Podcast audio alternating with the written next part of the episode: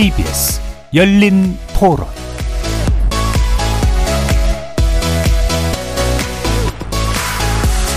안녕하십니까. KBS 열린 토론 정준희입니다.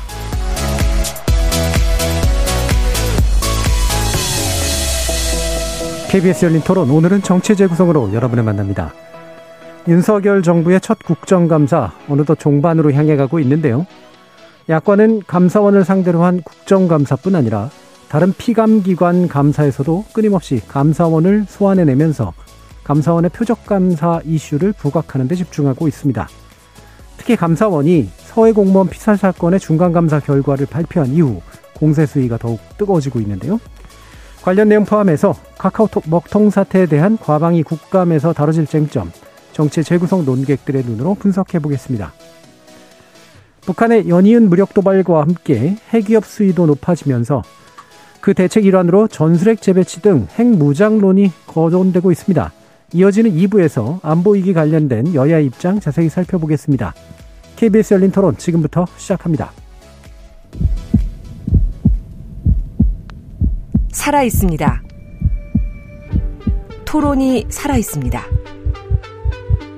살아있는 토론, KBS 열린 토론. 토론은 라디오가 진짜입니다. 진짜 토론, KBS 열린 토론.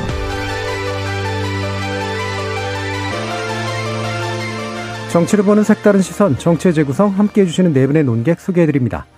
국민의힘 전남 순천 당협, 당협 위원장이시죠? 천하람 변호사 나오셨습니다. 네, 순천의 천하람입니다. 하원기 전 더불어민주당 상근부대변인 나오셨습니다. 예, 하원기입니다. 김준우 변호사 함께 해주셨습니다. 네, 안녕하세요. 김준우 변호사입니다. 최수영 시사평론가 자리해 주셨습니다. 예, 최수영입니다. 자, 문자로 참여해 주실 분은 샵 9730으로 의견 남겨 주시면 되는데요. 단문은 50원, 장문은 100원의 정보 이용료가 없습니다. KBS 모바일 콩 그리고 유튜브를 통해서는 무료로 참여하실 수 있습니다. 자, 이제 윤석열 정부의 첫 국정감사가, 어, 이제 강대강 대치의 양상을 보이면서 이제 종반으로 강해 가고 있는데, 자, 지금까지 또 더해지는 내용들에 대해 관련된 평가들을 한번 간단히 먼저 좀 들어보죠. 하원기 대변인님. 예, 제가 받은 인상은 처음부터 좀 한계가 있었던 국감이 아닌가 싶습니다. 왜냐하면 출범 6개월 된 정부에 대한 국정감사잖아요. 이 5월에 출범해서 내각 구성하는 데만도 시간이 꽤 걸렸는데 이런 상황에서는 여야가 공히 국정감사의 어떤 본질에 천착하지 않으면 뭐가 나올 수가 없습니다. 국정감사의 본질이라는 게 결국 입법부에서 뭐 행정이나 사법기관에 대해서 예산은 제대로 썼는지 아니면 뭐 법률 위반 없이 부처 운영을 했는지 혹은 뭐 문제들에 대해서 제대로 대응하거나 후속 대책은 세웠는지를 따져 묻고 대안을 도출하는 건데 이게 지금 서로 6개월치 6개월치만큼만 국정감사하려고 제한적으로 하고 있으니까 결국 연속성 있는 어떤 행정부 운영에 대한 국정감사가 아니라 야당 입장에서는 딱 윤석열 정부 6개월에 대해서 꼬투리를 잡으려고 하고 여당 입장에서는 전 정부 이야기하고 뭐 그렇게 되면서 계속 정파 이해관계에 따른 정쟁만 되고 있는 것 같더라는 인상을 많이 받습니다. 그래서 쟁점들은 사실 지금 많이 있는데요. 뭐 노동 같은 경우에도 지금 김일성주의 이런 얘기할 때가 아니라 노동구 노동시장 이중 구조에 대해서 지금 제대로 따져 묻고 해야 되고 지난주 금요일만 해도 지금 SPC 평택 제빵 공장에서 지금 노동자가 사망을 했는데 실제로는 이 문제에 대해서 지금 현 정부에서는 기재부에서 뭐 노동부의 중대재해법 관련해서는 좀 시행령 고치자 이렇게 나오고 있어요. 그럼 국회에서는 이런 걸 좀 따져 물어야 하는데 좀 철진한 이념 논쟁처럼 되고 있는 게 좀 아쉽고요. 6개월 됐다곤 하지만 지금 사건 사고들이 없는 건 또 아니라서 이 국감 다 그 종합 감사까지 끝나고 나면 11월 초에 어 운영위 국감이 또 따로 있습니다. 그건 이제 대통령실이랑 국가안보실에 대한 네. 국감인데 음. 여기서 좀 따져 물을 건 따져 물으면서 어좀 제대로 된 국감을 로 마무리해 주길 기대합니다. 예, 음. 6개월의 이제 시차를 둔 그런 정부의 이제 조건 때문도 이제 지적을 해주셔서 1년 뒤엔 또 어떻게 다를까 뭐 기대를 해보게 되긴 하는데요. 자, 최수영 평론가님. 그러니까 저는 처음서부터 이제 그 왜 이번 국감은 이제 정확하게 비례 원칙에 의해서 진행될 거라고 이제 예측을 했는데 전 세 가지 정도 측면에서 이번 국감에 이렇게 뭐 공전 파행 파행이라기 보기에는 공전 정, 고- 공전 전 정쟁 뭐 이런 걸로 간 건 예상되는데 저는 5대 5가 문제였다고 생각하는데 뭐냐 5가 뭐냐면 국민의 입장에서는 문재인 정부 5년을 평가해 보자고 예.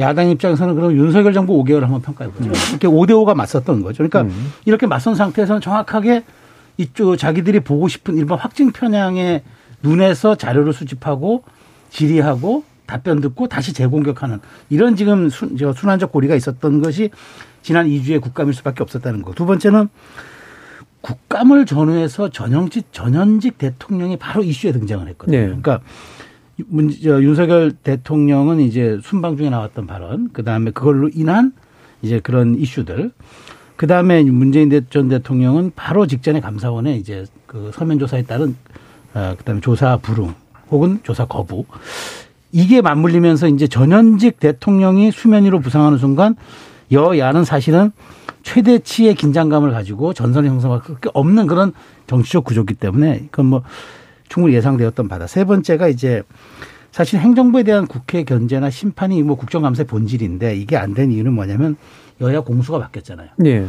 공수가 바뀌니까 이제 이게 인정할 수 없는 그런 상황이 되면서 이 세 가지가 맞물리면서 저는 이번 첫 2주간의 국감은 일단 그렇게 되는데 그럼 마지막 종반 국감은 어떻게 될 거냐?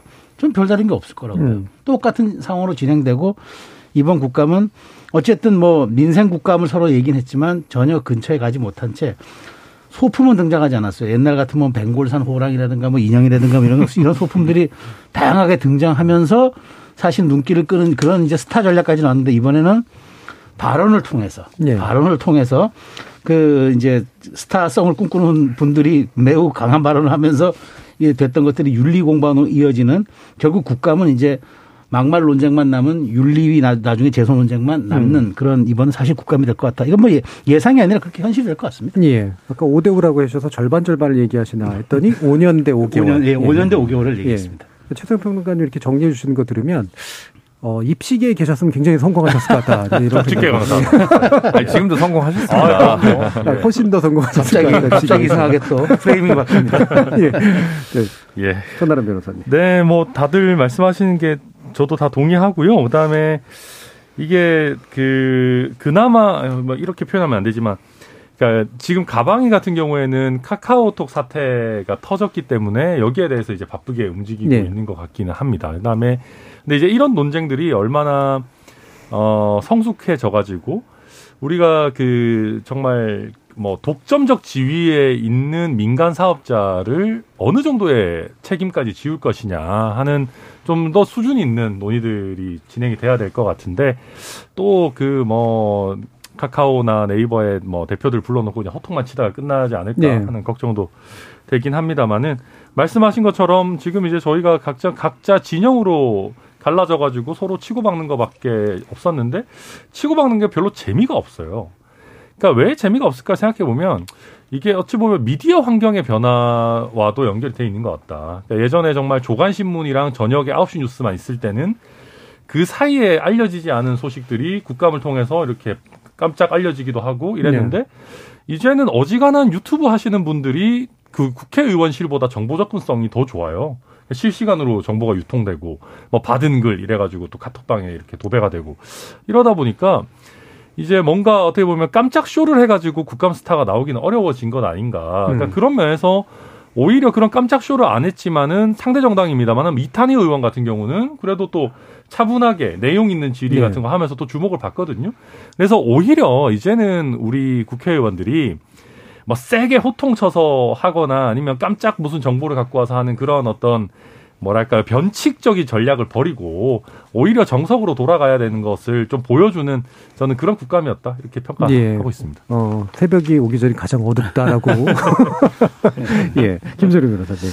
아니 근데 저는 이제 물론 이제 과방위 같은 데서 여전히 뭐 소위 이제 비속어 사건과 관련돼서 여야가 뭐 MBC 뭐 보도와 관련돼서 이제 공방을 오고 가는 게 사실 국감 들어가기 전에 최신 뉴스였는데 뭐 김문수 위원장이 등판하신다든가 아, 뭐 최고 스타죠. 감사원 음. 사무총장님이 좀 약간 음, 위증 논란에 휩싸인다든가 뭐 또 이제 카카오톡 문제. 그래서 저는 세 분과 달리 생각보다 국감에 뭐 생산적이진 몰라도 흥미로운 뉴스는 생각보다 더 네. 많은 음. 컨텐츠가 많이 업데이트됐고 이렇게 얘기하면 좀 삐딱한 건지는 모르겠습니다만 덕분에 대통령실에서도 비속어 논란이 좀 다른 논 이슈를 이슈로 덮은 효과가 좀 있지 않나라는 생각까지 좀 듭니다. 거기다가 지금 이제 어, 북한의 도발과 관련된 문제라든가 최근 2, 3주간 엄청나게 새로운 정말 뉴스가 많이 쏟아지고 나오면서 어쨌든 다룰 의제들, 그러니까 어, 별게 없다. 예를 지- 어, 민주당이나 야당 입장에서는 이제 지난 정부 거의 과실을 내가 덮어야 돼서 어떻게 해야 되나라고 고민이 의제 선택에 고민이 많았을 텐데 의원들은 의외로 또 약간 손쉬운 국감을 향해 가지 않았나라는 생각이 좀 들고요.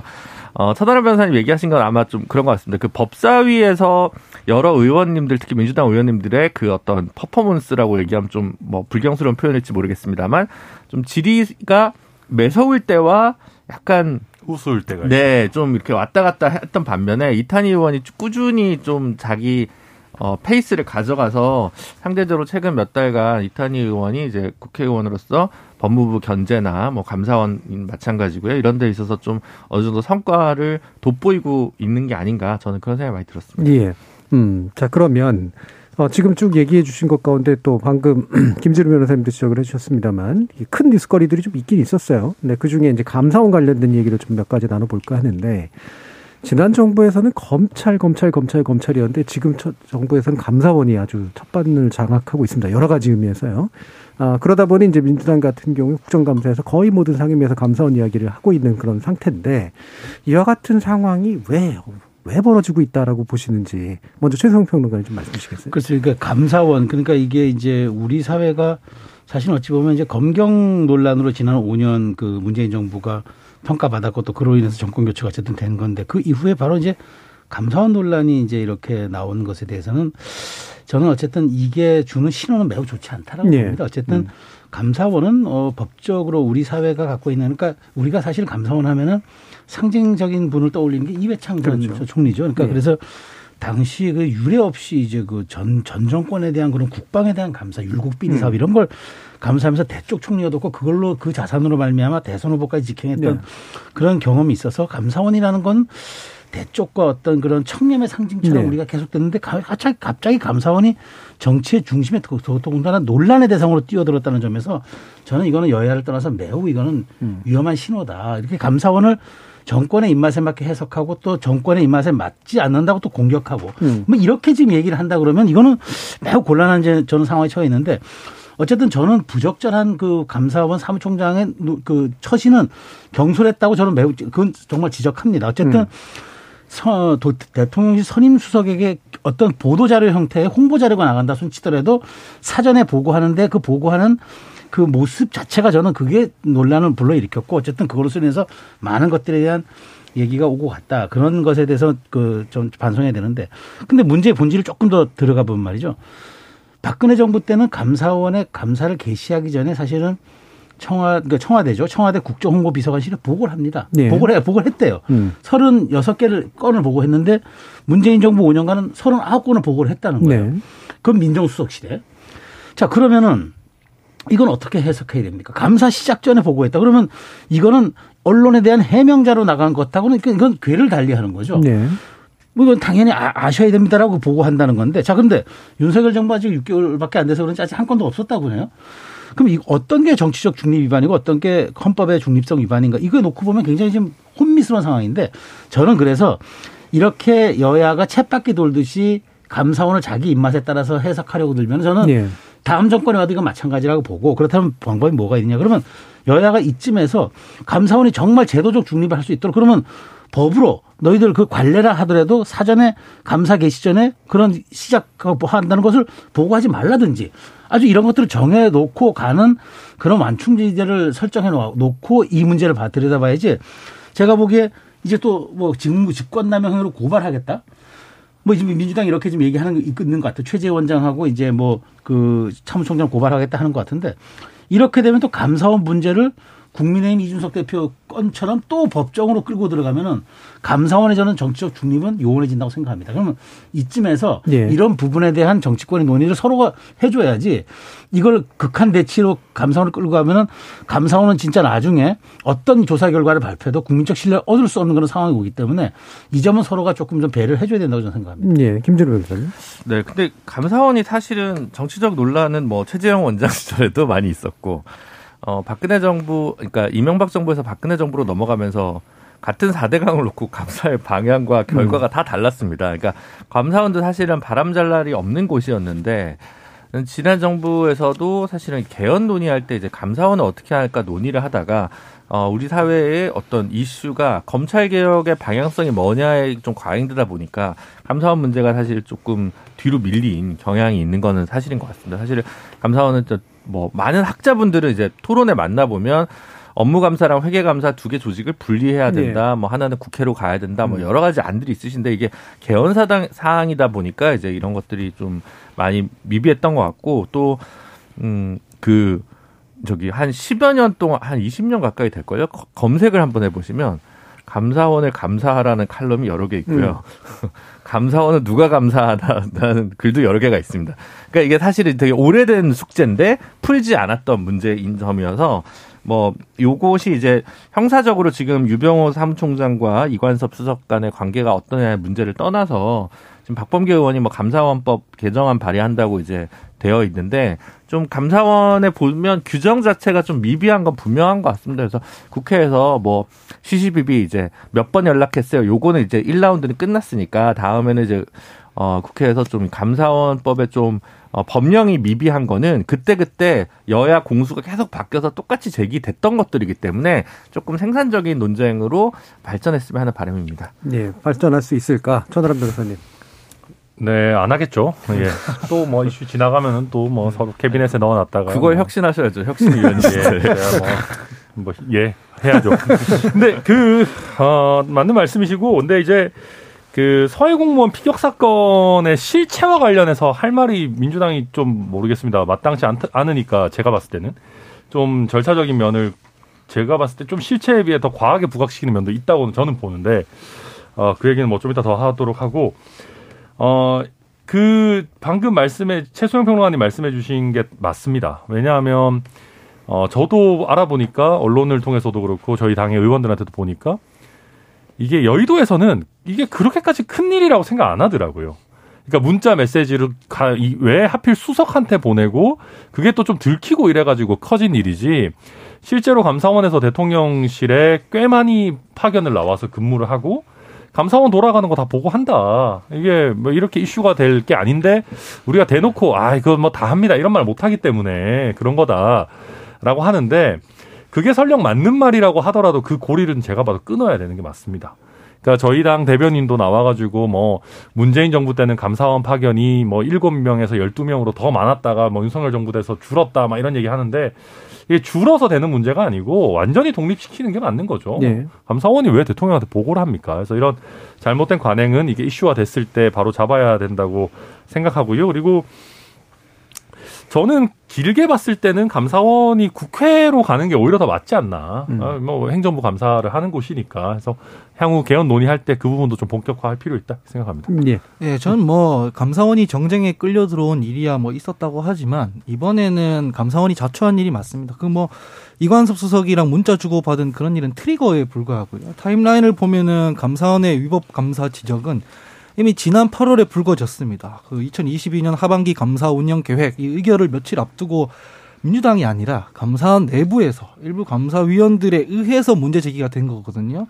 이게 뭐냐면 결국 유병호 사무총장이 자기 휘하의 특별조사국을 통해서 그 감사원 최고 의결 기구인 감사위원회 심의 의결을 거치지 않고 진행되고 있다 이런 문제 제기를 민주당이 아니라 감사위원들이 제기한 겁니다.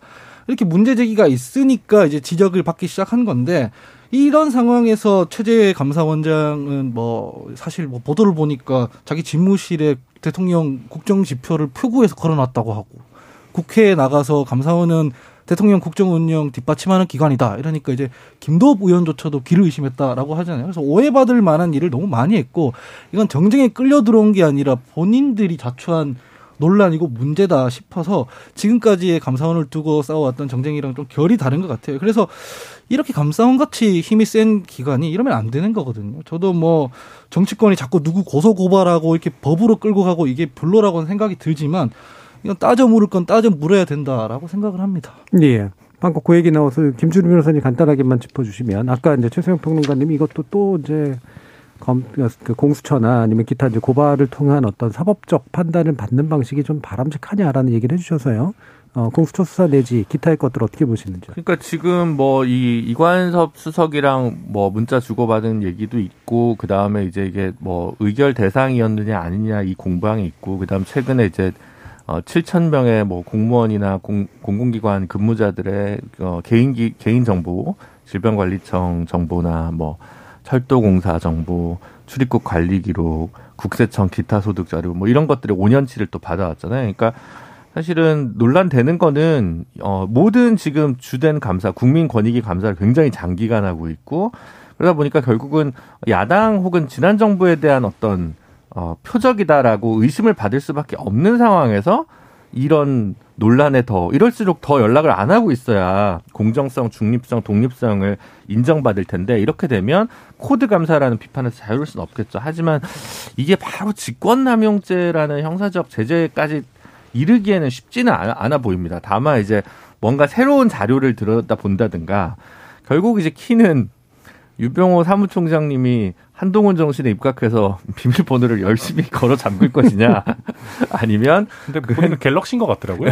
그 핸드폰을 전부 이제 내놓, 아, 내놓을 거냐. 네. 거기에 따라서 이제 이제 좀 차이가 있겠죠. 아무래도 그러니까 이제 그 거기서 어떤 맥락으로 됐느냐가 어느 정도 뭔가 증거가 나올 개연성이 있기 때문에 적어도 이렇게 압수수색을 그 뭐 이렇게 한번 어, 유명한 사무총장의 핸드폰을 들여다볼 정도의 가치는 있지 않을까. 거기서 증거가 나오면 직권남용죄 기소가 되는 거고 사실 이거는 어떻게 보면 감사원이 자체 감사할 수 없는 상황이기 때문에 형사적으로 공수처가 등판할 수밖에 없는 좀 묘한 상황인 것 같습니다. 안 그러면 사실은 1차적으로는 직무감찰이나 내부 감사여야 되는데 내부의 가장 어, 실권자이기 때문에 이게 좀 제대로 된 자체 감사가 될 수 있는가에 대한 의문이 있어서 네. 그것 때문에 아마 공수처가 어, 뛰어들 수밖에 없게 된 거 아니냐라는 생각입니다. 예, 그러니까 일부 제도적으로 불필, 불가피한 측면이 있다는 말씀이셔서 전원한 변호사님 간단한 의견 주시겠습니까? 네, 뭐 이걸 고소 고발 해봐야 사실 의미는 없죠. 저는 음. 정치적 제스처. 이라고 봅니다. 이게 예. 뭐 범죄가 성립할 일은 아마 거의 없을 겁니다. 근데 8월 달에 그 위법 감사 지적 있고 나서 최재 원장이 이거를 인지해서 관련해서 대응하는 TF팀을 만들었다는 보도까지 봤거든요. 그러면 이게 문제 제기를 본인 내부에서도 지금 인지를 하고 있었다는 거잖아요. 그러면 이 TF팀에서는 뭘 어떻게 진행했는지를 이야기를 하면 되는데 그런 것도 전혀 없어서 아마 자체적인 자정은 안 되는 상황이 아닌가 싶습니다. 저는. 예. 자, 그럼 이어서요. 감사원 문제 중에 또 한 가지가 지금 이제 서해 공무원 피살 사건에 관련된 부분인데 그 내용이 이제 지금 감사원이 낸 내용, 어, 중간 보고 결과죠. 어, 그리고 이걸 국민의힘이 받는 방식을 보면 아, 뭔가를 잡았다. 뭐 이런 식의 이제 분위기예요. 어떻게 보세요, 최선 생님? 글쎄, 뭔가를 잡았다. 글쎄, 저는 감사원이 이렇게 뭐 정식으로 중간 조사 결과를 발표하지는 않았지만 아, 보도자료 형식으로 네. 기자들한테 배포를 했는데 저는 개연성은 상당히 있다고 봅니다. 그러니까 음. 구체적으로 이제 이를테면은 파쇄한 자료가 뭐 106건에 이른다. 국정원장과 국방장관이 별도로 이제 뭐 46건, 뭐 60건 이렇게 얘기를 나오는데 어쨌든 저는 그 실체적 진실은 밝혀져야 합니다. 이거는 예. 이제 사실 국민의 뭐 여러 가지 뭐 이건 뭐 다시 반복되는 얘기지만 존엄에 관한 문제, 국가 역할에 관한 문제이기 때문에 이건 당연히 밝혀져야 되고 대통령께서 최초 보고받고 그 사망의 피해가 일었던 3시간 동안 어떤 일이 있었는지도 파악을 해야 됩니다. 왜냐하면 그, 그 기간에 그 사이에 이뤄졌던 정부의 대응 행태가 완보이스 기조를 유지하는 쪽으로만 관심이 있었지 예. 구조의 방점이 찍혀 있고 사태를 어떻게 수습하려는 쪽으로는 모양, 모양이 전혀 진행되지 않았거든요. 다만 이제 이런 점에 대해서 이제 그 왜 수 이런 것들을 감사의 의결 없이 이제 했느냐 수사 의뢰를 했느냐 발표하고 네. 했느냐 이런 이 문제인데 여기서 논란이 있더라고요. 증거인멸의 우려가 있을 경우에는 감사위원회 의결을 거치지 않고 그냥 발표를 할 수가 있고 네. 그 수사 의뢰할 수가 있고 또추 공무원들에 대한 어떤 그런 문책을 할 때는 어, 추, 추가 감사위 의결을 받아서 하는 있다고 또 감사원이 밝히니까 이건 논란의 소지가 있어요. 자 그렇다면 이제 여기서 중요한 거는 이런 절차적인 것들은 사실 부차적인 것에 속하는 거고 중요한 건 진실을 밝히는 거죠. 진짜 우리가 이런 말씀 드리지 않습니까? 늘 누구도 진실 앞에는 겸, 겸허해져야 한다. 그러면 특히 이런 사건에 대해서 무례하다 이렇게 얘기했던 대통령의 반응은 뭐 거부를 하셨으면 하는 거지만 여기 대해서 나는 응답할 의무가 없다는 식의 대응들은 저는 전혀 이건 동의할 수가 없고 그래서 이 부분이 이제 향후 이제 어쨌든 정치 쟁점으로 가는 과정이 이제 검찰 손으로 넘어가 버렸잖아요. 수사 의뢰 됐으니까 검찰이 수사 개시를 한다 그러고 또 적시해서 20명까지 이제 그 이제 그 고발한 사람들을 명기했기 때문에 예. 수사의 급물살은 탈 수밖에 없을 것 같은데 저는 이 부분에서 이제는 정치가 빠져야 한다고 생각합니다. 이제는 오롯이 그런 검찰이 증거주의에 입각해서 감사원이 못했고 감사원이 자료만 준 것까지 있다면 나중에 증거까지 추 물론 어려울 겁니다. 북한에 의해서 이루어진 일이니까 소상한 증거들이 어렵다 하더라도 최소한 밝힐 수 있는 증거들 국민들께서 정말 여기에 대해서 아 그- 이렇겠구나 하고 납득이 될 정도의 객관적인 그런 증거들을 수집해서 저는 수사 결과를 보여주는 게 이제 남은 과제다 그렇게 생각합니다. 예. 아까 천은람 변호사님도 이제 민주당 측이 이제 내용이 할 말이 별로 없으니까 절차를 문제 삼고 나선다라는 말씀 주셨어요. 하원기 부 대변인 말씀 주시죠. 제가 수사 진행 상황을 낱낱이 알 수는 없으나 이 서해 공무원 피살 사건 같은 경우에는 그와 같은 결론을 내린 건 결국 SI 감청 자료가 주요했던 것 아니겠습니까? 여기에 대한 분석과 판단을 제외하고 검찰이나 감사원이 어떻게 이거를 수사를 하고 감사를 하는지 제 개인적으로는 감이 잘 안 잡혀요. 이걸 어쨌든 SI 감청 자료에 대한 뭔가 다른 팩트가 나와야 되는 건데 그래서 저는 사실은 당시에 국, 국민의힘 국방위 간사였던 한기호 의원이 그 감청 자료 다 확인하고 난 뒤에 월북으로 볼 명확한 정황이 있다 이런 얘기를 했지 않습니까? 그러면은 이 국회에서 있었던 비공개 회의에 대한 속기록을 공개하면 될 일이라고 저는 네. 생각을 해요. 본인들도 그렇게 판단을 했기 때문에.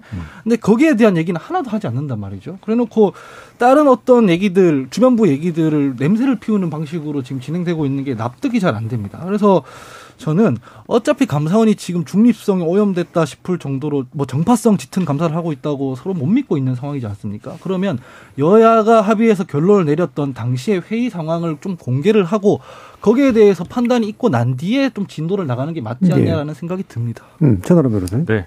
그 SI를 뭐 공개하고 하는 거에 대해서는 또 국가 안보상의 여러 문제들이 있겠죠. 예. 그 수사 과정에서만 뭐 비밀을 유지하면서 그걸 열람해서 볼지 안 볼지 뭐 저도 잘 모르겠습니다. 음. 제가 수사하는 건 아니니까. 그런데 그 SI 정보를 바탕으로 이게 월북이냐 아니냐를 판단하는 거 물론 뭐 중요합니다. 근데 그거 이상으로 이번에 감사원 결과를 보면서 제가 더 어떻게 보면 중요하다고 생각하는 거는 그 결론을 도출해 가는 그 정부의 태도예요. 예. 그러니까 이 뭐 결론이 뭐 월북인지 아닌지도 물론 중요합니다만은 근데 그 결론을 어찌 보면 정치적인 이해를 위해서 미리 결론을 내놓고 어 본인들에게 유리한 뭐 어떤 해류 뭐 표류 뭐 실험인가요? 그 다음에 뭐 전문가 의견 같은 것들도 월북에 맞는 것만 단정적으로 해서 짜맞추고 그러니까 이런 걸 원하는 게 아니거든요. 우리가 정부에 원하는 거는. 그러니까 결론적으로 월북인지 아닌지 우리가 여기서 100% 어떻게 단정하고 확신할 수 있겠습니까? 그런데 이게 정부가 정말 열린 마음으로 온전한 자세로 이걸 제- 대했느냐. 우리나라 국민에 대해서. 그리고 단정하기 어려웠을 때는 국민에게 이익이 되는 방향으로 판단을 해야 되는 건데 과연 그렇게 했느냐. 오히려 당시 정부의 이익이 되는 방향으로 판단한 건 아니냐. 그러니까 단정하기 어려우면 단정하지 말아야죠. 근데 왜 갑자기 청와대 안보실 주도로 뭘 하고 나니까 뭐 불확실하다고 생각했던 것들이 막 확실하게 바뀌고 단정적으로 발표가 되고 왜 이렇게 됐느냐. 이게 왜- 왜 우리 유족들한테 월북자의 유족이라는 좋은 글씨를 찍어야만 했나. 그거를 저희가 문제를 삼고 있는 거고요. 그 다음에 최소영 평론가님 말씀 잘 해주셨지만 입장 바꿔서 윤석열 대통령이 우리나라 공무원이 서해에 빠져가지고 북한 어, 해 쪽으로 이제 막 가고 있는데 어 보고받고 그냥 퇴근하시거나 국가안보실장이 아 보고받고 그냥 뭐 북한에 단 한 번도 연락도 안 해보고 그냥 퇴근하고 그냥 뭐 아이 뭐 어떻게 되든 뭐 우리가 알바인가 이랬으면은 가만히 안 있을 거거든요. 그러니까 이게 저는 그게 되게 중요하다고 봐요. 이게 예를 들면 당시에 북한과의 관계가 아무리 중요했어도 아니 우리 국민이 그쪽 해역으로 넘어가고 있는 것 같은데 월북인지 아닌지 모르겠지만 아니면 돌려주고 월북이라 하더라도 정말 월북 의사를 자유로운 환경에서 확인해보고 위해는 가하지 마라 뭐 이런 건 해야 되는 거거든요. 근데 그런 게 전혀 없었다는 거고 이 내용에 대해서 당시 문재인 정부에 몸담았던 수많은 민주당 인사들도 얘기를 못 하고 있어요.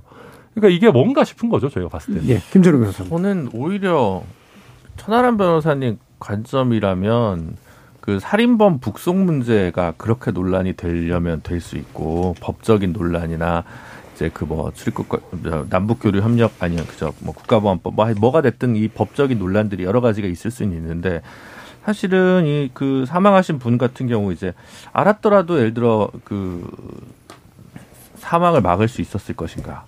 그러니까 이거 이거 좀 저, 저 다른 거라고 아, 생각하거든요. 막을 수 있죠 충분히. 아니, 그- 노력도 안 해보고 모르는 거죠. 아니요, 그 당시 이제 알게 됐을 경우 이제 사망 경위나 그렇게 그까지 표류한 경위를 알게 된 거지. 음. 그걸 실시간으로 막 시륵 같은 시간에 누군가 지금 넘어가고 있다는 거를 실시간으로 알아서 막을 수 있었, 전 잘 모르겠거든요. 솔직히 말씀드려서. 그러니까 이거는 그냥 그 좀 자극적인 그, 그 어떤 그 서사들을 만들어내는 거라고 저는 생각을 하고 오히려 그렇게 치면 이제 법적인 논란이나 이렇게 문제가 되는 건 저는 훨씬 북송 문제가 훨씬 더 크다고 생각하거든요. 그래서 이걸 이렇게 하는 건 사실 정무적 이데올로기, 정치적 이데올로기로 활용하기 위한 수단에 불과하지. 그리고 이게 사실은 감사원 이 문제 천착하는 것도 사실은 이제 이거는 뭐 형사 고발로 가기 위한 전 수순이라고 봅니다. 왜냐하면 감사원 같은 경우는 기본적으로 변상 책임, 그다음 징계 요구. 근데 이게 이제 변상 책임이나 징계 요구건이라고 딱 보기는 좀 어려운 부분이고 시정 권고, 뭐 제도 개선 이거 이건데 감사원의 주된 역할은 이거고 마지막에 이제 고발이거든요. 근데 이거는 고발을 가기 위한 이제 수순이라고 보여진 측면이 좀 크다고 보여지고요. 그래서 이번에 뭐 이렇게 저렇게 말씀하셨습니다. 아까 최재형 평론가님이 보통 천안함 때도 이제 감사위원회 의결을 거쳐서 중간 발표를 했고 마지막 중간 발표가 7년 전에 그거였다는 건데 근데 이제 형사적으로 문제가 됐고 형사적으로 문제가 됐건 중간 발표 발표를 안 해야죠. 바로 그냥 검찰에 자료를 넘겨야죠. 그럼 정무적으로 접근하지 않으면 이 중간 결과는 왜 발표합니까? 저는 그것도 이상하다고 생각하거든요. 예. 그래서 저는 약간 이 부분 관련해서는 어 이게 정치적 의도가 없다라고 얘기한다면 저는 그건 좀 저도 예 동의하기 어렵습니다. 저도 비슷한 게 그 실시간 보고가 왜 안 되냐면 이게 지금 바다에서 일어난 일인데 우리 쪽 영해가 아니라 북한 쪽 영역에서 일어났기 때문에 수색 보고로 되는 게 아니라 첩보 분석을 통해서 지금 파악해야 되기 때문에 시간이 걸릴 수밖에 없는 거 아니겠습니까?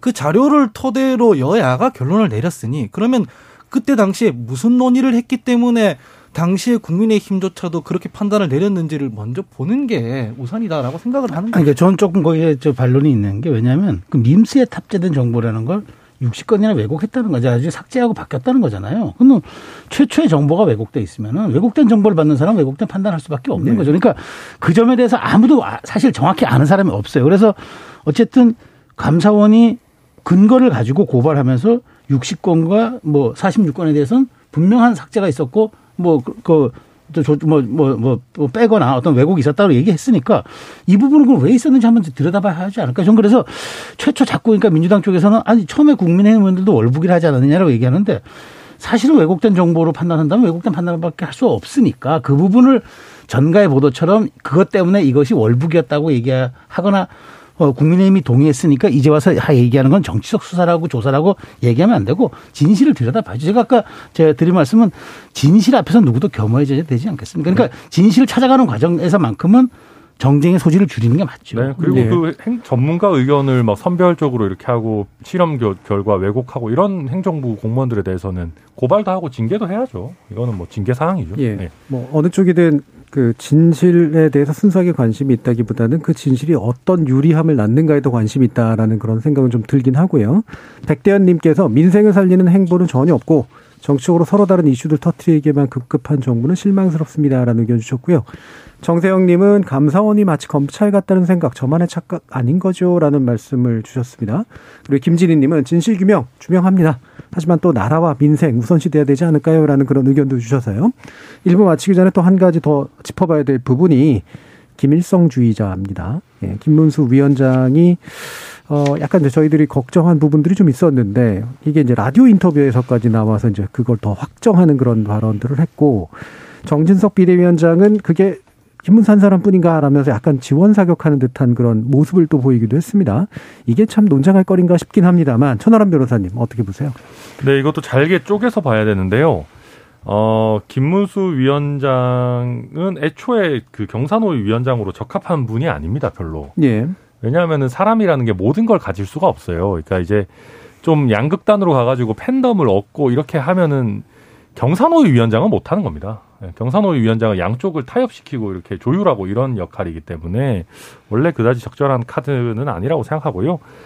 어, 저는 김일성 위원 어, 주의자다. 뭐 본인이 그렇게 생각하실 수는 있는데 그거를 공적인 영역에서 다시 한번 얘기하고 이런 거는 경산호위 위원장으로 적절하지 않다고 생각하고요. 어, 마찬가지로 정진석 위원장도 아니 뭐 그런 사람들 있을 수 있다. 맞는데 그게 경산호위 위원장이면 좀 부적절하다는 겁니다. 그러니까 예. 누가 뭐 개인이 그렇게 생각하면 뭐 뭐라고 하겠습니까? 근데 마찬가지로 또 민주당이 거기에 대해서 또 김문수 위원장을 뭐 국회를 모욕했다라고 해가지고 또 고발을 하신다는데 이거는 저는 또 잘 모르겠습니다. 이게 그냥 과연 국회를 모욕했다라고 할 일인가? 그냥 자기의 의, 의견을 밝힌 건데 그러니까 이게 좀 전체적으로 저는 뭐 김문수 위원장의 발언도 뭐 발언이지만 이걸 대하는 우리 정치권의 태도가 좀 모르겠어요. 되게 올드하다라는 생각을 전체적으로 많이 합니다. 네, 김준호 변호사님. 네, 그래서 인사비서관실은 좀 책임을 져야 될 것 같아요. 자꾸 인사 참사가 나는데 이거 무슨 누가 이게 책임을 안 지는지 저는 이게 만약 인사비서관이 검찰 출신이 아니었다면 지금까지 자리를 보존하고 있었을까라는 의구심까지 솔직히 드는 거거든요. 음. 그러니까 어 표, 표현의 자유는 뭐 물론 좀 과하긴 합니다. 뭐 문재인 대통령 총살감이다 이런 발언까지 하셨는데 거는. 그러면 이건 당연히 체크를 해서 지금 이 자리는 좀 곤란합니다. 아니면 뭐 근데 이제 아마 그렇게 생각하셨을 것 같아요. 청문회를 거치지 아니하니까 이 정도는 할 수 있는 거 아니냐 이렇게 생각했을 수도 있고요. 두 번째는 뭐냐면 보수파에서 국민의힘에서 경사노위 위원장을 원하시는 분이 없었을 거라는 생각입니다. 예. 노동 문제에 상대적으로 관심이 별로 없고 음. 노동을 적대시하는 분들은 많은데 이 타협을 이끌기 위한 리더십 자리에 그 단두 그 어려운 단두대에 스스로 올라가겠다고 자처하는 고위급 인사가 별로 없었던 거 아니냐. 그래서 결국 그러다 보니까 김문수 위원장한테까지 기회가 온 거 아니냐 이런 생각이 좀 들어서 보수 진영에서도 좀 노동 문제에 대해서 좀 관심을 가지시는 중진 정치인이나 뭐 이런 분들이 좀 더 어, 나오셨 나왔으면 좋겠다는 생각이 들고요. 어쨌든 청와대 인사수석실 인사 비서관실인가요? 그 조금 뭔가 점검이 필요해 보입니다. 예, 그게 단두대까지 좀, 막- 좀 과한 것 같고요. 뜨거운 감자 정도가 어떨까. 모르기 싫은 무대예요.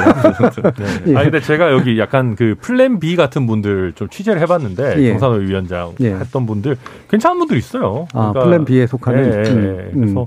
그러니까 보수 진영에 물론 노동 전문가가 좀 적은 건 사실이고 저희가 반성하고 좀 더 더 해야 되는 부분이지만 뭐 꼭 정치인 출신이 아니더라도 괜찮은 인물들이 저희 진영에 사실 있거든요. 예. 그러니까, 그러니까 좀 아쉬운 부분이 저는 있다고 봅니다. 아니, 그러니까 네. 저는 그 한- 한국노총위원장 출신을 고용노동부 장관 시켰잖아요. 예, 예. 그러니까 뭔가 나름대로 이 정부가 조금 노동시장에 대해서 어쨌든 뭐 그 어떤 신호등 간에 그 어쨌든 노동개혁이 3대 정부 의제로 과제로 들어가 있으니까 저는 신경 쓰는 건 맞는 것 같은데 김문수 위원장이 좀 뭐 어쨌든 과거에 그런 행- 그것을 저 야, 의무로 놓고 본다면은 극우적 발언이 있었다. 네. 그- 그건 저도 이제 지적합니다. 그런데 또 양의 양을 놓고 본다면 가장 먼저 노동운동에 투신했던 분이고 그다음에 국회의원과 사상 전향을 사 그러니까 뭐 일종의 전향을 했죠. 그다음에 국회의원과 도지사를 역임했던 분이에요. 그러니까 약간 노 그러니까 이렇게 타협과 어떤 거중 조정을 한다 그러면 본인이 마음 먹기에 따라서는 그런 영향을 발휘할 수 있는 어떤 경력은 있었단 말이죠. 네. 그걸 놓고 본다면 그건 약간 양지의 그때 생각들인데 저는 근데 이 경산호 위원장을 불러다 놓고 청문회 하려고 그러면 그러니까 사실상의 청문회 하려고 그러면은 국감에서 그 철학과 비전 뭐 이런 앞으로 어떻게 끌고 갈 방향을 물어봐야 되는데 사상 검증하듯이 과거 발언을 소환했단 말이에요. 근데 예. 그건 잘못했어요. 그렇다 하더라도 거기서는 당연히 로키로 나가고 거기서는 이제 이건 제가 저 부적절했고 이렇게 해야 되는데 이분이 그렇게 얘기하면서 이게 확전돼 돼- 돼버렸고 본질은 묻혀지고 근데 김문수의 바람만 김문수 위원장의 바람만 남았는데 기대했던 발언이 안 나왔다고 고발 퇴장하고 이렇게까지 이제 계속적인 걸 끌고 가다 보니까 저는 이제 김문수 이슈가 더 컸다고 좀 봐요. 그래서 그 저는 김문수 위원장의 말에 100% 동의하지는 않습니다. 그렇지만 그 과거 이제 고용주의 사장이 이제 그, 그 공산주의자 발언 대법에서 무죄 판결 난 것은 예. 최고 권력자에 대해서는 누구도 비판할 수 있다 이런 취지였는데 그런데 어쨌든 저는 그 과정은 매우 부적절했음에도 불구하고 민주당이 일부러 이렇게 판을 깔면서 유도한 적은 유도한 게 있지 않느냐. 그래서 저는 이런 점에 대해서 오히려 민주당도 말하자면은 이렇게 모, 그 몰아간 것에 대해서 저는 책임으로부터 자유로울 수 없다. 이런 저는 그 또 그 생각을 갖고 있습니다. 만약에 그 상황에서 이제 최소연 평론가님이 이제 딱 앉아 계시면 네. 이건 좀 궁금해서 좀 네. 여쭙는 건데 이게 참 그렇잖아요. 유도하는 것은 분명히 문제가 있는 건데 네. 이 정도 유도를 넘어갈 수 없으면 공직자를 할 수 없는 거 아닌가요? 그렇죠. 저는 사실 예. 그건 제가 그래서 그 거기서 감정 조절을 못 하고 예. 자신의 소신을 그대로 드러났다는 점. 근데 그것이 그 발언으로 인해서 본인이 메신저가 오염되고 나면은 그다음에 경산호위 위원장으로서 발언한 메시, 메시지가 다 오염되잖아요. 그렇죠. 예. 그러니까 그런 점에서 저는 매우 부적절했다고 보는 거예요. 그런데 예. 거기서 그래서 저는 그 비판을 하지만 굳이 거기서 사상 그 사상 검증식으로 꼭 물어봐서 음. 이걸 이끌어갔어야 했느냐 민주당의 그 판을 깔아놓은 행태도 저는 그건 그것도 이해할 수 없다. 오히려 경산의 위원장이라 그러면은 장관이 한국노총이면 당신은 민주노총, 당신은 노동운동 했던 사람을 어떻게 어떻게 할 것이고 이런 걸 물었었으면 조금 더 저는 예, 예. 조금 더 저는 진일보된 대답들이 있지 않았을까라는 생각이 드는 겁니다. 네. 하원기 부대변인. 전뭐 최소영 평론가님 의견에 일부 동의합니다. 도대체 환노이 국감에서 김일성주의자 이런 말이 왜 나오는지 처음엔 제일 의문이었어요. 첫 번째는 그건데 그런 질문을 했으면 과거에 내가 말을 너무 세게 해서 미안하다 하고 넘어갔었어야 되는데 더 싸웠단 말이죠. 그러면 이건 제가 봤을 때는 대화와 타협을 제일 중요한 역량으로 여기는 경산위원장으로서는 불합격입니다. 특히 뭐 총살감 이런 얘기는 이거야말로 제일 본인이 북한스럽다는 걸 방증하는 말이거든요. 그래서 사실은 지금 김문수 위원장 같은 경우에는 정부에서 이게 무슨 농공행상 차원에서 준 자리라고밖에 생각이 안 드는데 우리 지금 노동시장이 그렇게 간단한 문제가 아니잖아요. 지금 뭐 노동시장 이중구조 개혁하자고 뭐 한국노총, 민주노총 다 들어와서 좀 하자고 하는데 이거 어느 정도 성공하려면은 경산호위에 탈퇴해 있는 민주노총 안 들어오고는 답이 없는 상황입니다. 근데 이런 상황에서 경산호 위원장이 이런 극우적인 발언을 한다? 이거는 그냥 노동계에 대한 어떤 선전포고 같은 거거든요. 그래서 이건 아주 잘못된 인사라고 생각을 하고 국감에서 지금 좀 사상 검증처럼 진행됐던 건 아쉽긴 하지만 결과적으로는 이 사람이 역량이 없다는 걸 드러나게 해줬다라고 생각합니다. 알겠습니다. 네, 일부에서 이야기할 것들이 꽤 많아서 제가 몇 개만 추려가지고 하느라고 좀 빠진 부분도 좀 있는데요. 국정감사에서 짚어볼 내용들 아마도 또 다음 주에 아, 또 못 짚은 내용들 다시 또 짚을 수 있지 않을까 싶고요. 1부는 이 정도로 정리하고요. 이어지는 2부에서 아, 핵무장론 어떻게 봐야 되는가라는 문제를 좀 음, 다뤄보도록 하겠습니다. 여러분 KBS 열린 토론과 함께하고 계십니다. 토론이 세상을 바꿀 수는 없습니다. 하지만 토론 없이 바꿀 수 있는 세상은 어디에도 없습니다.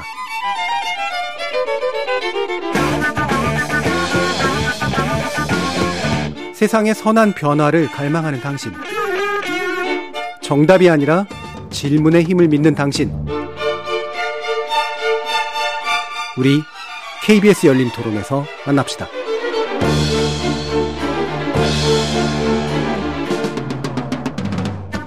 KBS 열린 토론 정체 재 구성 최수영 시사평론가 김주루 변호사 하원기 전 더불어민주당 상근부 대변인 천하람 국민의힘 혁신위원 이렇게 네 분과 함께하고 있는데요. 자 지금 어 북한이 계속해서 이제 미사일 발사를 해오고 있고 또 이제 임박했다라고 느껴지는 핵실험 문제 또 남아 있고요. 어, 결국 한반도를 둘러싼 긴장은 지극히 고조되고 있는 그런 상황입니다. 이런 조건에서 이제 외교부가 대북 독자 제재를 단행했는데 개인 15명, 기관 16개가 독자 제재 대상으로 추가 지정됐고 이게 나중에 유엔에서도 아마 받아들여질 것이다 이렇게 보고 있는 그런 상태인 것 같습니다. 이와 같은 대응에 대해서 어떤 평가를 주시는지 천하람 변호사님 말씀 주시죠. 네, 뭐 독자 제재를 더 할 수 있으면은 뭐 더 하고 싶은데 이게 어, 지금 원래는 독자 제재 카드를 7차 핵실험을 하고 나면은 써야 되지 않겠느냐라는 얘기를 했었는데 지금 사실 어, 북한의 도발이 굉장히 좀 예상했던 것보다 굉장히 높게 높은 수준으로 나오고 있다 보니까 이거는 어, 경고를 하는 의미에서라도 독자 제재를 사실 한 것이고요. 이게 뭐 이걸 해가지고 얼마나 큰 효과가 있을지는 잘 모르겠습니다만은 음. 뭐 당연히 북한에 대해서 이거 우리도 자시하지 않겠다라는 것이고 뭐 안보리 같은 경우에는 지금 상황에서는 저희가 추가 제재 같은 걸 요청하더라도 또 러시아나 중국의 비토권이 있어가지고 이게 어떻게 될지 모르는 상황에서 일단은 뭐 남한 우리 대한민국으로서는 뭐 할 수 있는 조치를 다 하겠다 뭐 이런 하나의 어떤 제스처로 보입니다. 예. 그러니까 저는 사실 이제 지금 9.19 군사 합의를 깰 수는 없는 상황이잖아요. 예. 사실은 깨야 한다는 목소리 높은데 예. 우리가 선제적으로 깨면 북한이 아 잘 됐다. 너희들이 그렇죠. 먼저 깨지 않느냐라고 이건 그건 정말 뻔한 수순이니까 그러면 이걸 깨지 않고 북한에 신호를 주는 방법은 무엇이냐. 그러니까 사실은 예.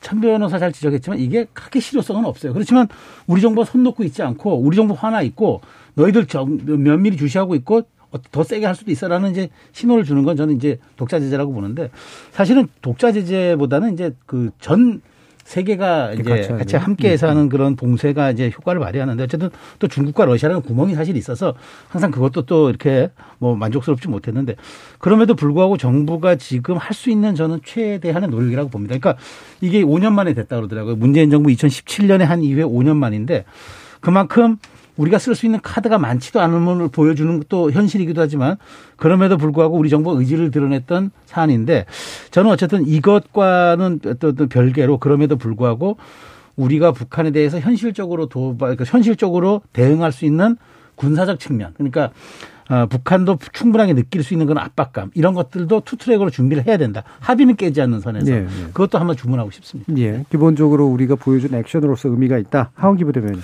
참 답답할 것 같아요. 옛날에 그 이명박 정부 때 보면은 비핵 개방 3천 이런 거 제시하니까 북한이 아 우리는 당신들이랑 대화 안 한다 이러면서 이른바 남 남한 배제론이라고 해가지고 막 그런 게 핑퐁으로 오가다가 뭐 금강산 피격이라든가 연평도 해전이라든가 이게 막 터졌었습니다. 그래서 강경 일변도로 간다고 해서 뭐가 되진 않아요. 그래서 그때랑 비슷한 구조로 가고 있는 거 아닌가라는 우려가 조금 되긴 하는데 이 상황에서 독자적 대북 제재만 있고 어떤 출구는 또 안 보인다라고 해서 답답할 것 같긴 합니다. 그래서 저는 이 부분에 대해서는 지금 벌써 뭐 군사 합의 지금 평론가님께서는 또 그건 합의 파기하면 안 된다고 하지만은 여기에 대해서도 만지작 만지작 막 하고 있더라고요. 그래서 카드는 좀 남겨둔 상황에서 이거를 대응해야 되지 않을까라고 좀 걱정스러운 시선에서 보고 있습니다. 예, 김준호 평.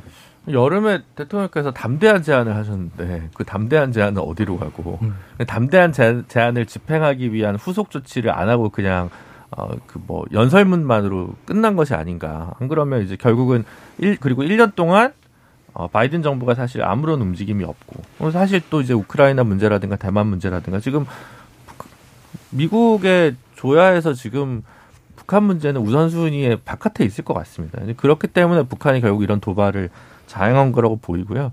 어, 금강산 뭐 여행이 이제 이명박 정권 때 중단되고 개성공단이 박근혜 정부 때 폐쇄가 됐는데 그래서 이제 어 지금 반북 이데올로기에 잡히신 분들은 이제 수없이 많은 달러들이 사- 이제 북한으로 가지 않기 때문에 이제 붕괴가 초읽기다라고 생각하셨죠.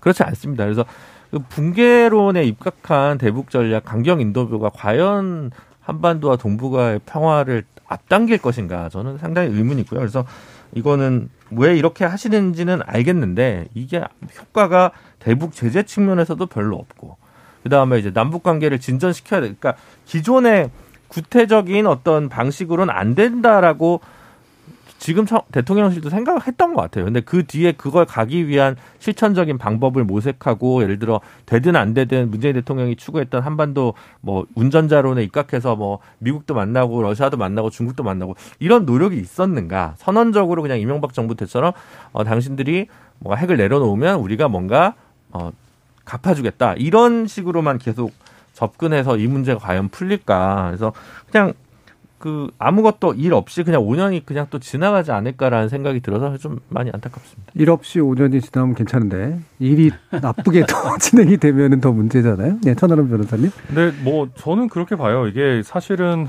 참 어려운 문제입니다. 근데 왜 항상 뭔가는 우리가 해야 되느냐. 그러니까 사실 저희가 담대한 제안을 해놨고 뭐 후속 조치가 없다 그러지만은 저희가 해놓은 게 그런 거잖아요. 북한이 조금만 더 전향적인 자세를 보여주고 어 조금만 뭐 핵 개발 이런 거 아니고 개혁 개방의 길로 조금만 들어오면 우리가 최대한 support를 하겠다라는 건데 그러니까 사실 김정은 위원장이 처음에 들어왔을 때만 해도 조금의 희망이 있었던 것 같아요. 네. 그러니까 문재인 정부 때 이런저런 거에 대한 그 국민들의 기대가 높았던 것도 문재인 대통령의 기대, 문재인 대통령에 대한 기대도 있었지만 김정은 위원장에 대한 국민들의 대- 기대도 있었다고 생각하거든요. 네, 좀 다를 것이다라는. 예, 뭔가 음. 뭐 서방에서도 교육받고. 네.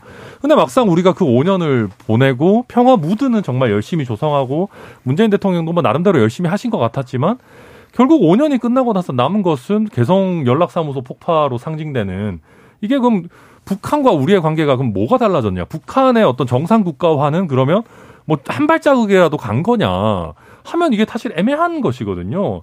그래서 이런 상황에서 아니 뭐 우리가 문재인 정부의 그 방안을 계승해가지고 계속적으로 북한을 위해 노력을 해야 된다.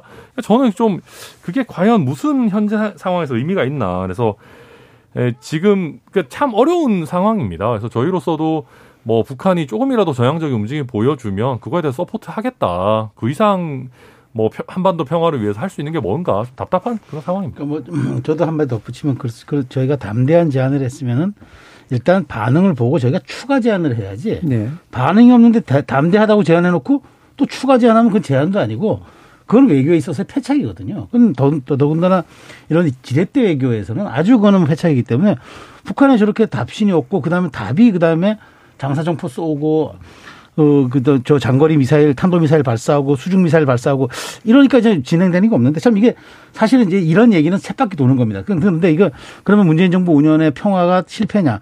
또 거기 때 리스크를 줄인 거는 또 있었지만 그로 인해서 핵무장 능력이 더 강화됐다 그러면 그것은 또 폐차이겠죠. 그러니까 네. 이게 논리가 끝없이 도는데 저는 제가 잘은 확신할 수 없지만 김정은 위원장의 속내는 아마 체제 안전 보장을 확실하게 받겠다 이게 찍혀 예. 있는 것 같아요. 뭐 젠- 제가 뭐 100%, 100% 군사 안보 전문가는 아닙니다만 그렇다면은 체제 안전 보장은 사실상 어찌 보면 권력을 사대 대물림하는 쪽으로까지 이제 미국이 용인하고 국제사회가 받아들여져야 되는 것뿐인데 이게 과연 쉬울 것인가 이제 여기에서 좀 많이 꼬이는 것 같아서 제 논의는 여기서 그만두더라도 저는 어쨌든 군사적 압박과 외교적 진행은 동시에 돼야 된다. 그러니까 이게 우리가 사실은 뭐 앞문 뒷문을 열어놓고 앞문을 걸어 잠- 잠그는 게 뒷문을 열어놓은 상태에서 앞문을 걸어 잠 거야지.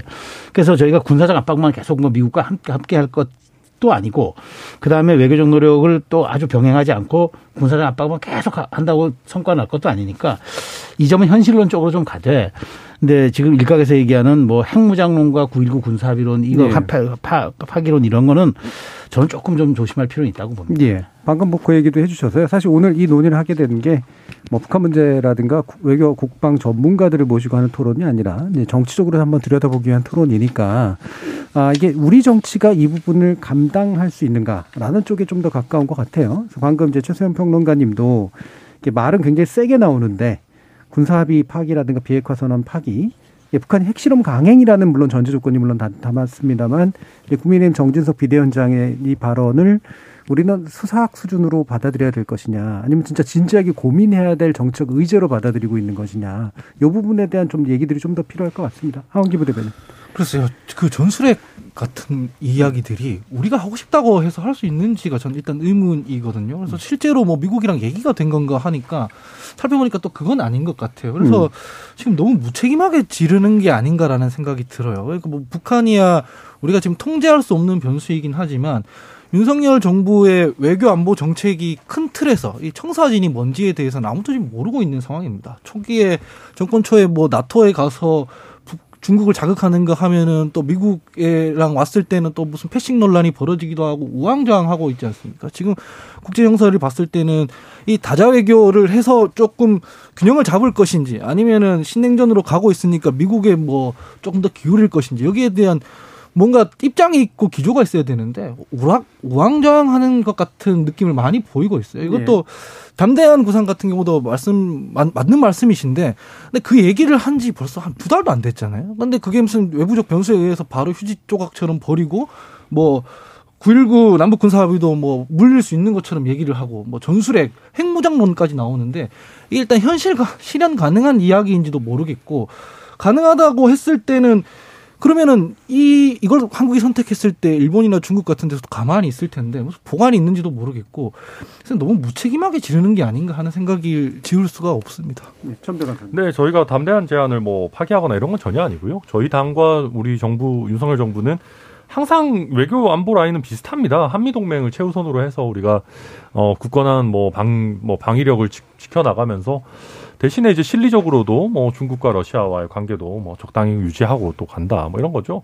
그러니까 이게 그런 겁니다. 외교 안보 라인에서 한 방향으로만 쭉 가면은 또 아니 왜 이렇게 실외교 안 하고 안 하고 뭐 무슨 대미 사대주의 외교하냐라고 가는 것이고 또 이렇게 왔다 갔다 한다라는 평가 받으면 반대로 보면 또 나름대로 이런저런 관리하면서 하는 거다라고 볼 수 있는 것이고요.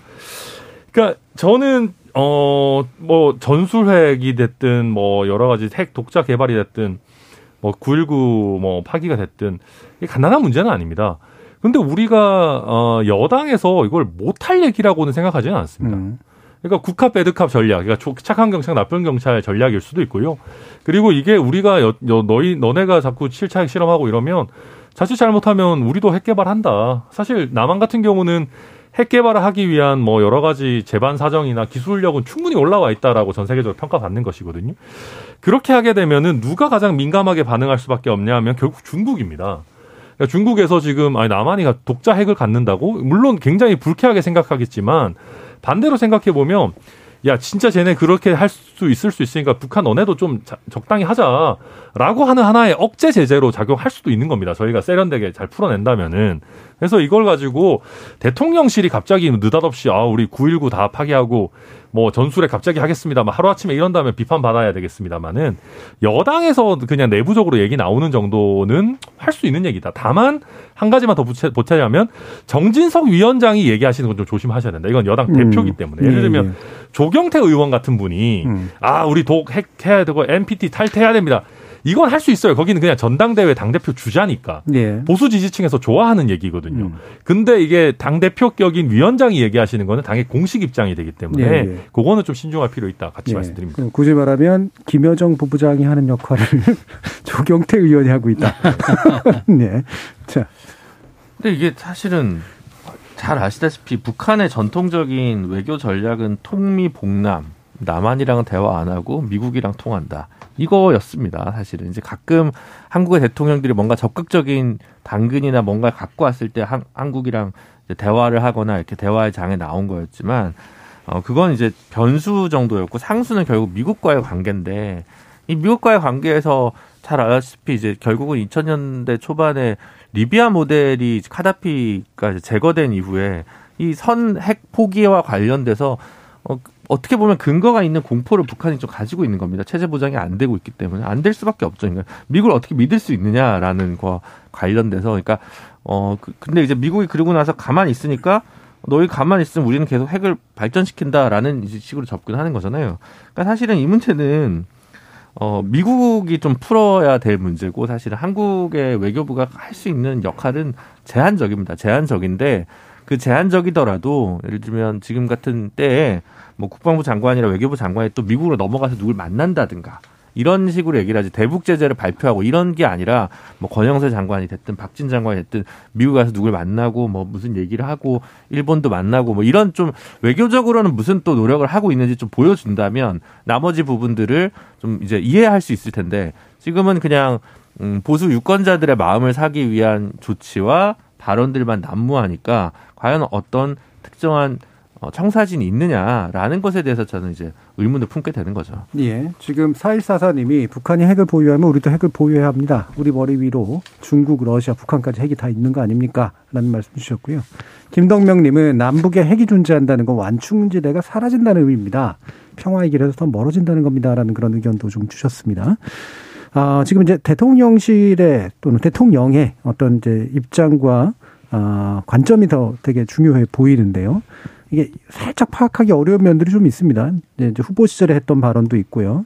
전술핵 재배치의 문제, 확, 어, 어, 확장 억제의 문제 이런 것들에 대해서 좀 강하게 발언한 때도 있었고 약간 모호하게 흐렸던 때도 좀 있었기 때문에 어떻게 메시지 관리하고 있다고 보시는지. 저는 뭐 대통령께서 잘 하고 계시다고 보는 게 어떤 예. 대통령의 발언은 전략적 모호성을 띠어야 됩니다. 그러니까 어떤 식으로든 규정해 버린다면은 대통령의 최종 이른바 end state가 되기 때문에 최종 상태가 되기 때문에 그건 굉장히 그건 저는 어, 저 지양해야 될 것으로 저는 생각이 되고 그러니까 지금 대통령실의 메시지 관련 좋아요. 그러니까 9.19 군사합의 파기 우리가 먼저 하는 일은 거의 없을 것이다라는 음. 정도가 미리 나가고 그다음에 그 전술핵보다는 핵을 우리가 수시 한반도를 보호할 수 있게끔 적, 적시에 우리가 맞대응할 수 있게끔 이제 우리 인근에서 늘 이렇게 대기하고 있는 그 정도가 좋겠다. 뭐 예. 이런 아주 현실적인 이야기들 그 이제 하- 하는 것은 저는 이제 메시가 아주 잘 된다고 보고 아까 뭐 이제 양쪽의 국합 배드캅 전략을 얘기하셨는데 저는 여당이 이런 얘기를 할 수 있다고는 보는데 저는 이제 그그그 얘기는 좀- 좀 드리고 싶은 말씀은 지금 아마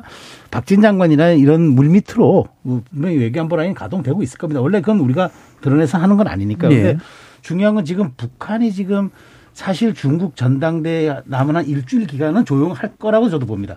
근데 이 일주일이 지나고 나면 그때는 예측 못 하거든요.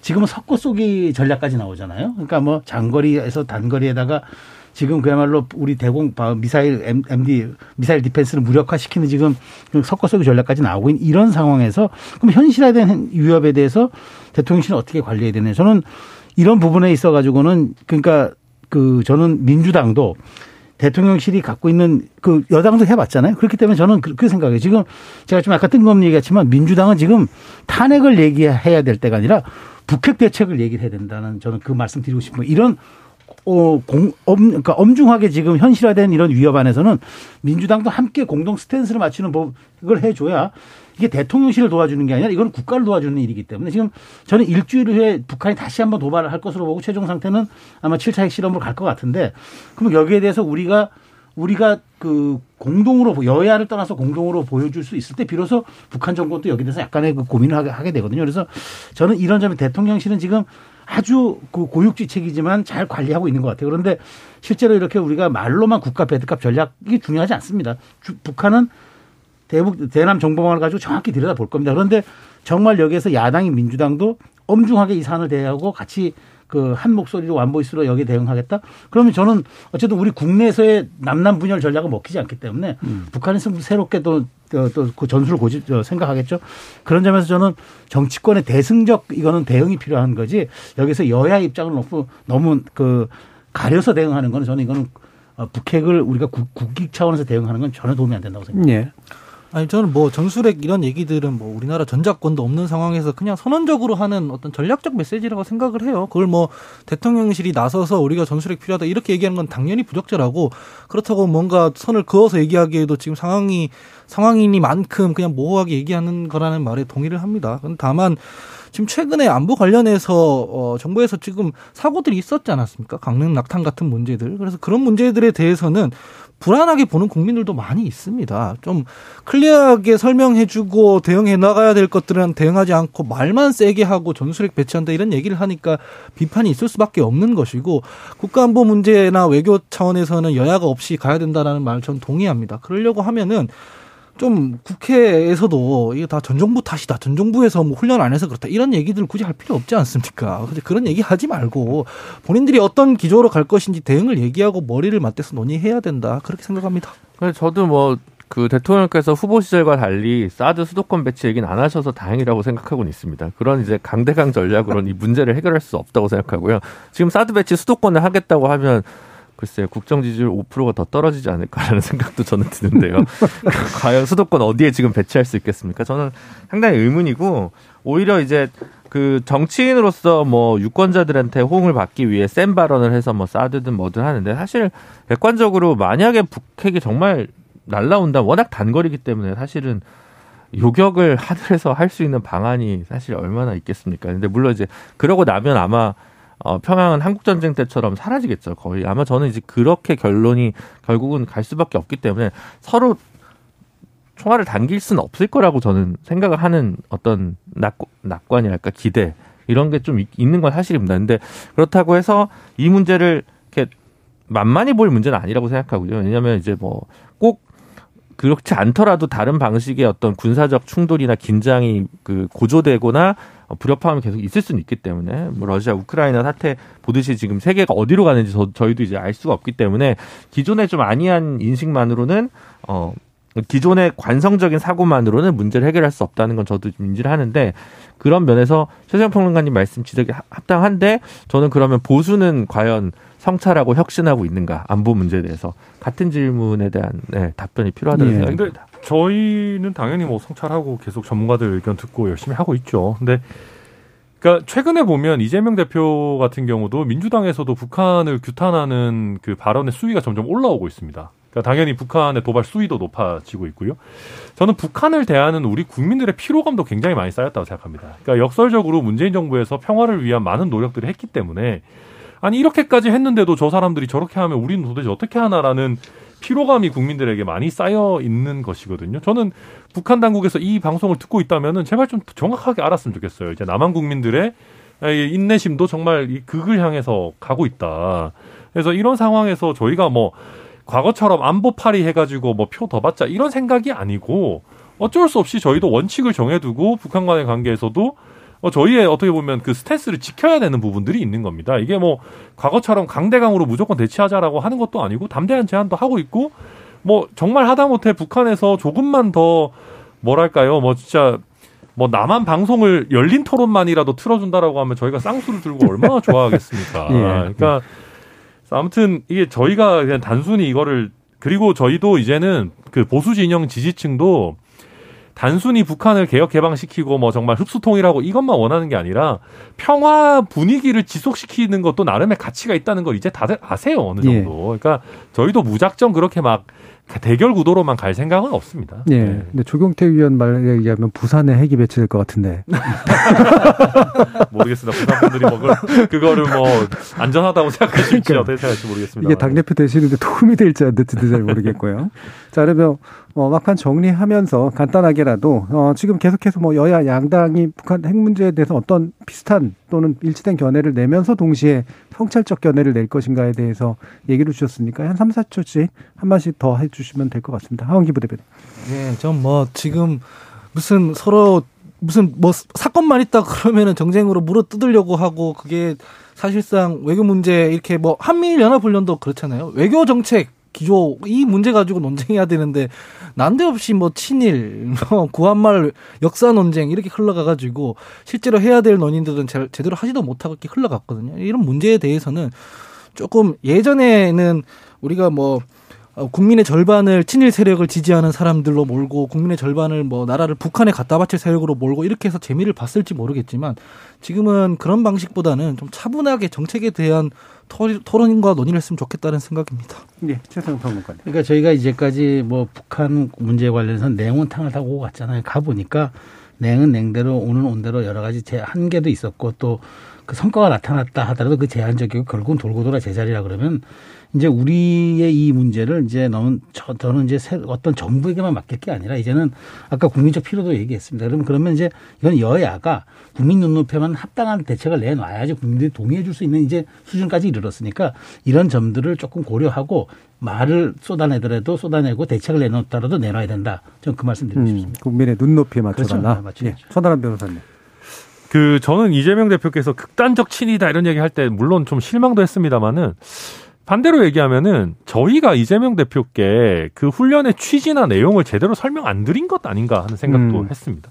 그러니까 아까 최소영 평론가님께서 이런 북핵이나 외교 문제에 있어서는 여야가 손을 맞대야 된다. 야당도 전향적으로 해야 된다라고 하셨는데 반대로 입장 뒤집어 보면 정부도 전향적으로 야당에 정보 공유도 좀 더 많이 하고 협의도 좀 더 하고 그런 쪽에서 서로 막 그 우리 국내 문제에서 첨예하다면은 오히려 그런 쪽에서 우리가 협치의 시작점을 찾아보면 어떨까 하는 예. 생각도 듭니다. 그러니까 이런 게 사실 영소회담의 주제 아닌가요? 그렇죠. 만약에 네. 동일한 목소리를 내길 바란다면. 그럼요. 예.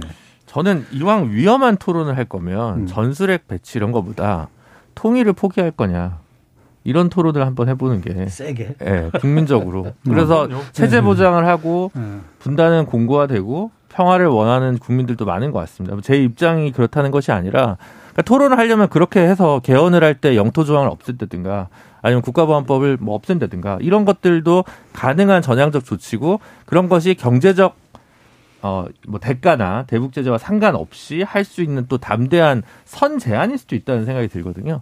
그런 면에서 여러 가지 검토해 볼 만한 논쟁거리가 되게 많은데 그런 부분들 어려운 길은 회피하는 것 같습니다. 예. 최성 평론가님 방금 제안에 대해서 어떻게 생각하세요? 아유, 그 굉장히 담대한 제안입니다. 담대한 제안인데 담, 국민들은 담대하게 받아들일 수 있을 것 같은데 사실, 사실 이제 현실에 맞는 그런 이제 그 북한 문제도 토론이 필요합니다. 음. 이제는 과거 변주만 눌리는 토론 이제는 조금 저도 지양해야 한다고 그 봅니다. 비슷한 얘기를 저희 지난 경선 때 홍준표 후보가 했었어요. 예, 예. 북한 그냥 내버려 두자. 그냥 음. 이런 얘기 하고 있었습니다. 근데 이제 북한이 붕괴했을 때 그 용토는 누가 가져갈 것인가로 논쟁이 붙으면 쉽지 또, 이제 않은 또. 달라지겠죠. 그렇죠. 예.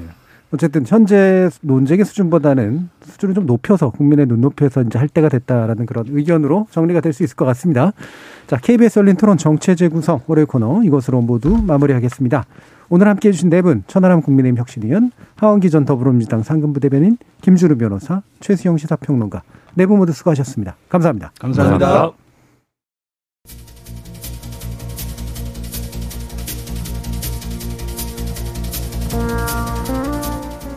친일과 종북 논쟁을 넘어서 또 별안간 김일성주의자라는 당황스러운 용어까지 등장하고 있는 우리 국회와 정치권의 상황은 아무리 냉정하게 봐주려고 해도 불편함을 넘어서 다소간의 불쾌감이 섰습니다.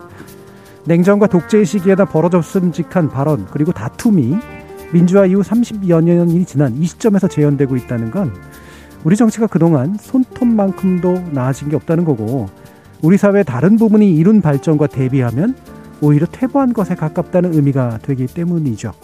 그렇지 않기를 기대해 보며 지금까지 KBS 열린 토론 정준이었습니다.